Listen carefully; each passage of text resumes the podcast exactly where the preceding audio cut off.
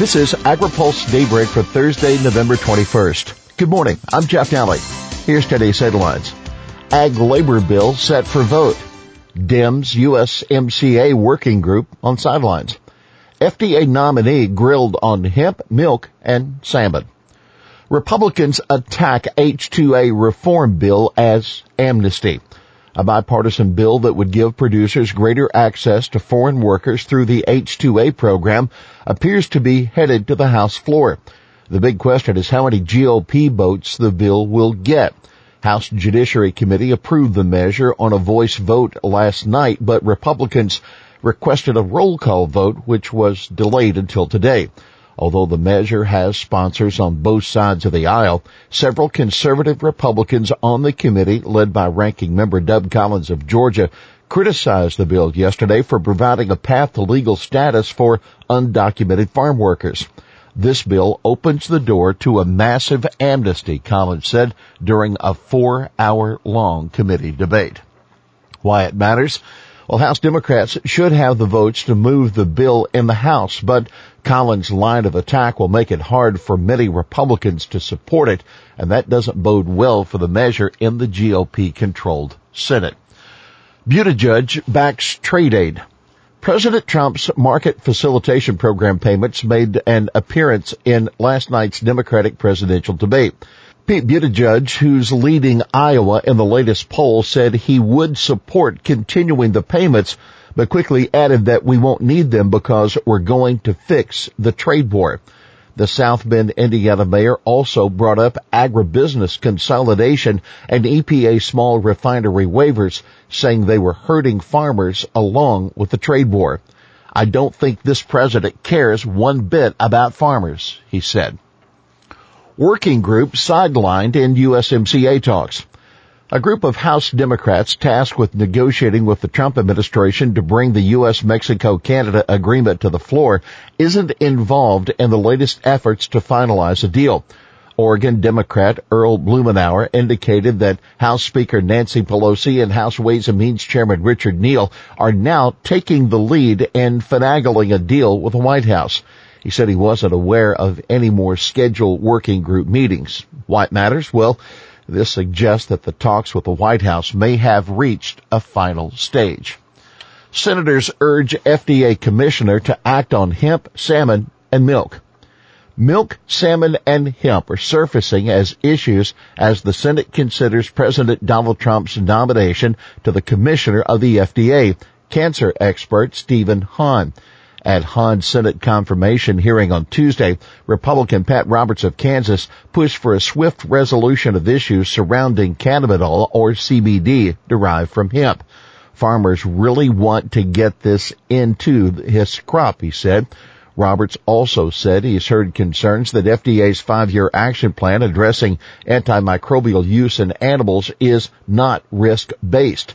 Wisconsin Democrat Tammy Baldwin urged Hahn, if confirmed, to enforce FDA standard of identity for cow's milk to protect it from plant-based alternatives. Alaska Republican Lisa Murkowski demanded clear labeling requirements for genetically engineered salmon.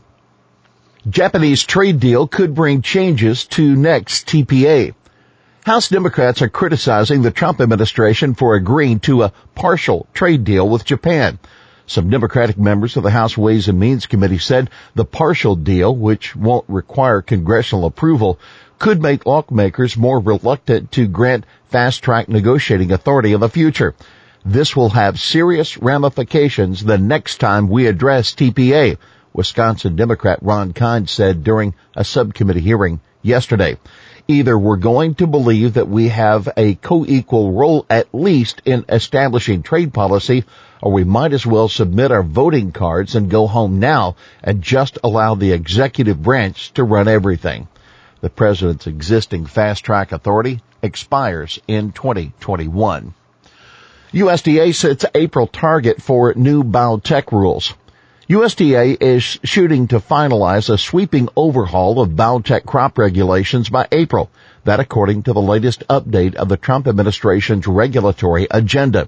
The regulations are now intended to accelerate approvals of biotech crops and would allow companies to determine on their own whether the new crop traits are subject to USDA's regulations.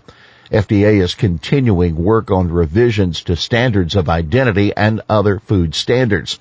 FDA plans to reopen the public comment period on a proposed rule that was issued by the George W. Bush administration in 2005 but never finalized according to the agenda. EPA's new Waters of the U.S. rule is expected to be published by January. However, no document has been sent to the Office of Management and Review yet for review. Environmental standards could be the rule. Get ready, farmers. The day could be coming when food companies will write environmental standards into their specifications for suppliers. That's according to Patricia Stroop, Global Vice President and Head of Commodities at food giant Nestle at the annual Sustainable Agriculture Summit in Indianapolis.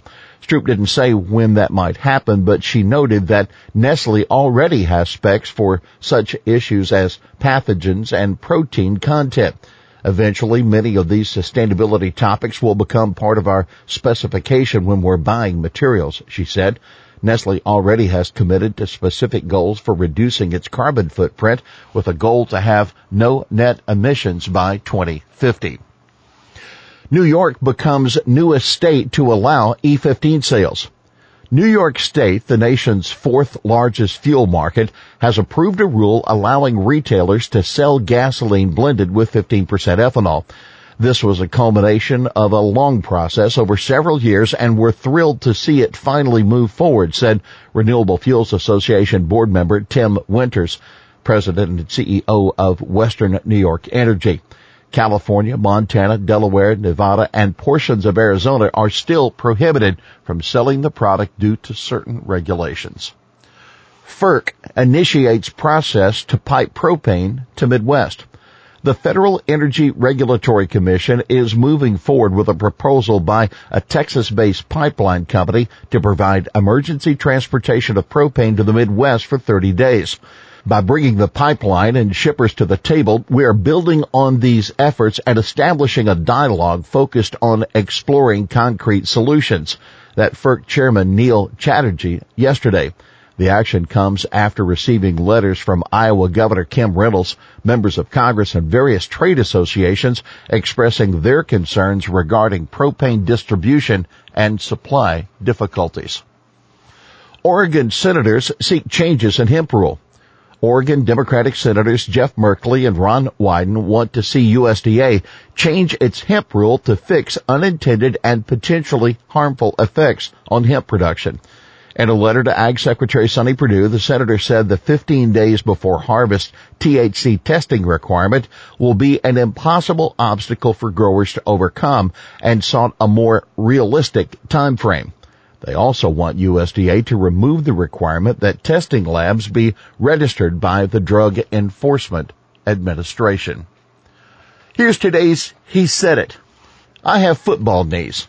My wife insists that this little bottle of CBD stuff, if you can put that on your knees, it's gonna work. It doesn't. Well, at least it, for me it doesn't. That Kansas Senator Pat Roberts, uh, Stephen Hahn's confirmation hearing. Well, that's Daybreak for this Thursday, November 21st. AgriPulse Daybreak is brought to you by Watkinson Miller and Dairy Management Incorporated. For the latest news out of Washington, D.C., visit agripulse.com. For AgriPulse Daybreak, I'm Jeff Nalley.